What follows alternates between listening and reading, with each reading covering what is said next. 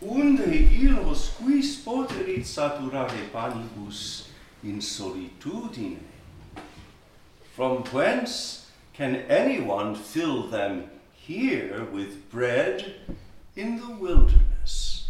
In the name of the Father, and of the Son, and of the Holy Ghost. Amen. Bread in the wilderness.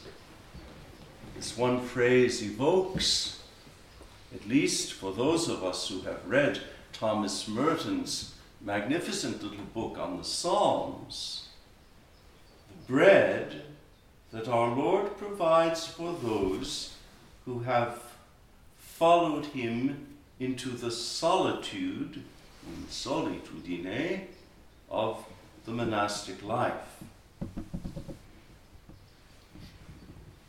Jesus attracted a great multitude to himself,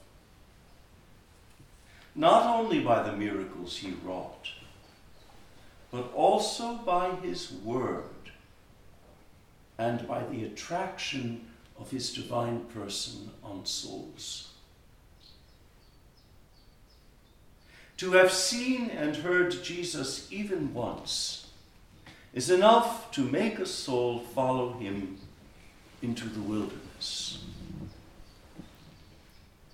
God speaks of this through the mouth of the prophet Osee, doesn't he? Therefore, behold, I will allure her and will lead her into the wilderness, and I will speak to her heart. The multitude listened to the words of the word for three days. Not in bread alone doth man live, but in every word that proceedeth from the mouth of God. The teaching of Jesus prepared his hearers for something more than his word. Whosoever hears the word of Jesus, as we do in the divine office eight times a day, as we do Holy Mass, as we do in Lectio Divina, whosoever then hears the word of Jesus desires more of him. This was the experience of the disciples on the road to Emmaus, was it not? Jesus spoke to them in the way, and there was mysterious fire burning in their hearts, a fire enkindled by the word of Jesus. So strong was this effect of the word on them that they prayed Mane nobiscum, Domine, stay with us, Lord. Quoniam ad vesperascit, because evening is falling.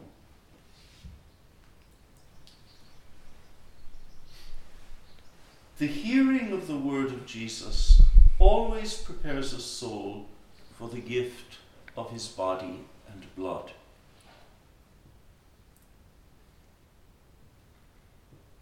This is the reason for, one of the reasons for the Our Father at the end of Lauds and Vespers.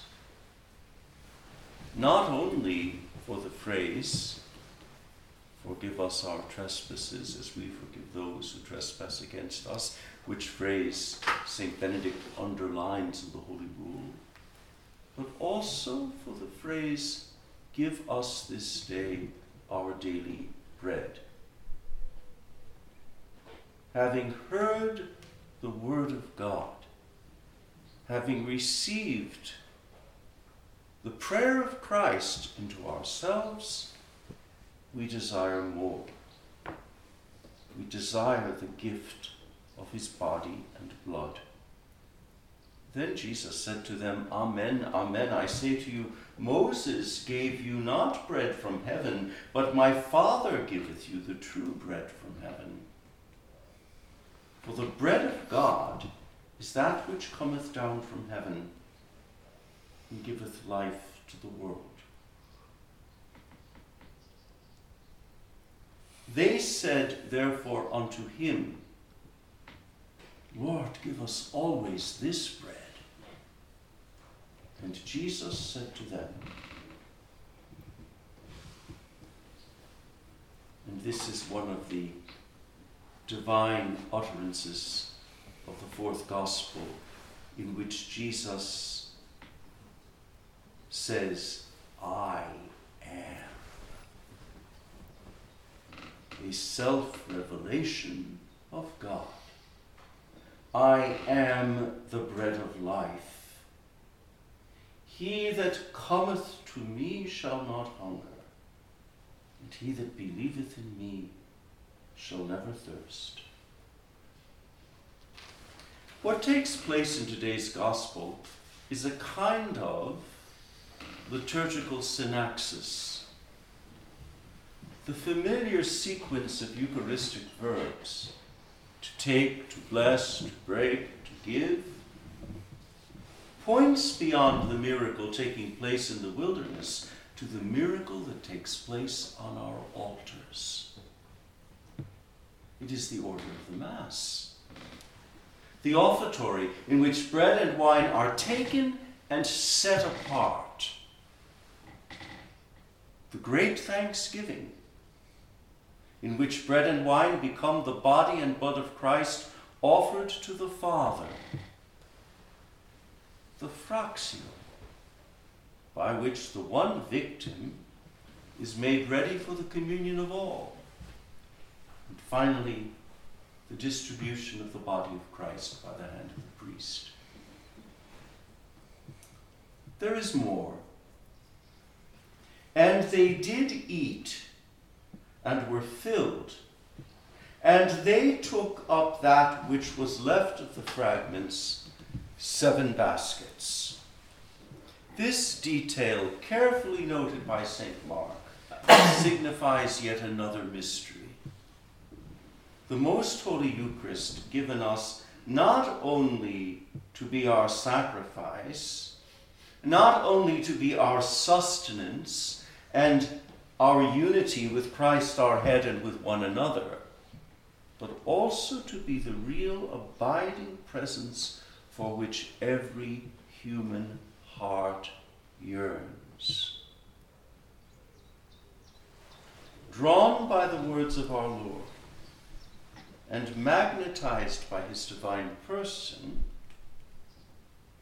we monks, in a particular way, but all of us, follow Jesus into the wilderness. For monks, it means that we follow him into the monastic enclosure, intent on listening to his word. For lay folk living in the world, it means following Jesus, at least at certain times, into places of solitude, where it is possible to, yes, I'll say it, to enjoy his presence, to tarry in his presence to linger in his company, intent on listening to his word. Having drawn us to himself, our Lord would unite us to himself and to one another. And having united us to himself and to one another, he offers us the consolation of his abiding presence. In the name of the Father, and of the Son,